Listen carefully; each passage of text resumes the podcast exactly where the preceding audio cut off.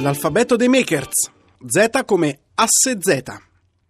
La Z, la lettera Z, normalmente indica la fine ed in effetti è l'ultima lettera di questo abbecedario dei makers. Ma nel mondo dei progetti, estrudere in Z è il contrario esatto. Proprio l'inizio del mettersi a fare, a mettersi a progettare in modo esecutivo. Estrudere un cerchio significa trasformarlo in un cilindro e estrudere un quadrato in z significa realizzare un cubo.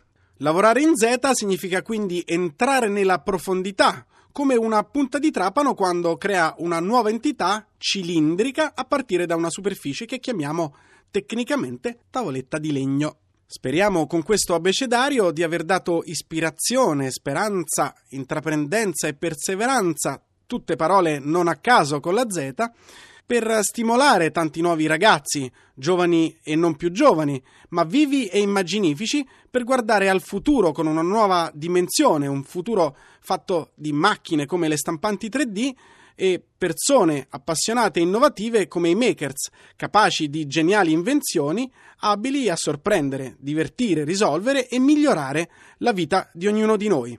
Sono Filippo Moroni e insieme ai makers di Fonderie Digitali ringraziamo tutti voi per l'ascolto e la redazione di Radio 3 Scienza che ci piacerebbe ribattezzare per oggi Radio 3D Scienza.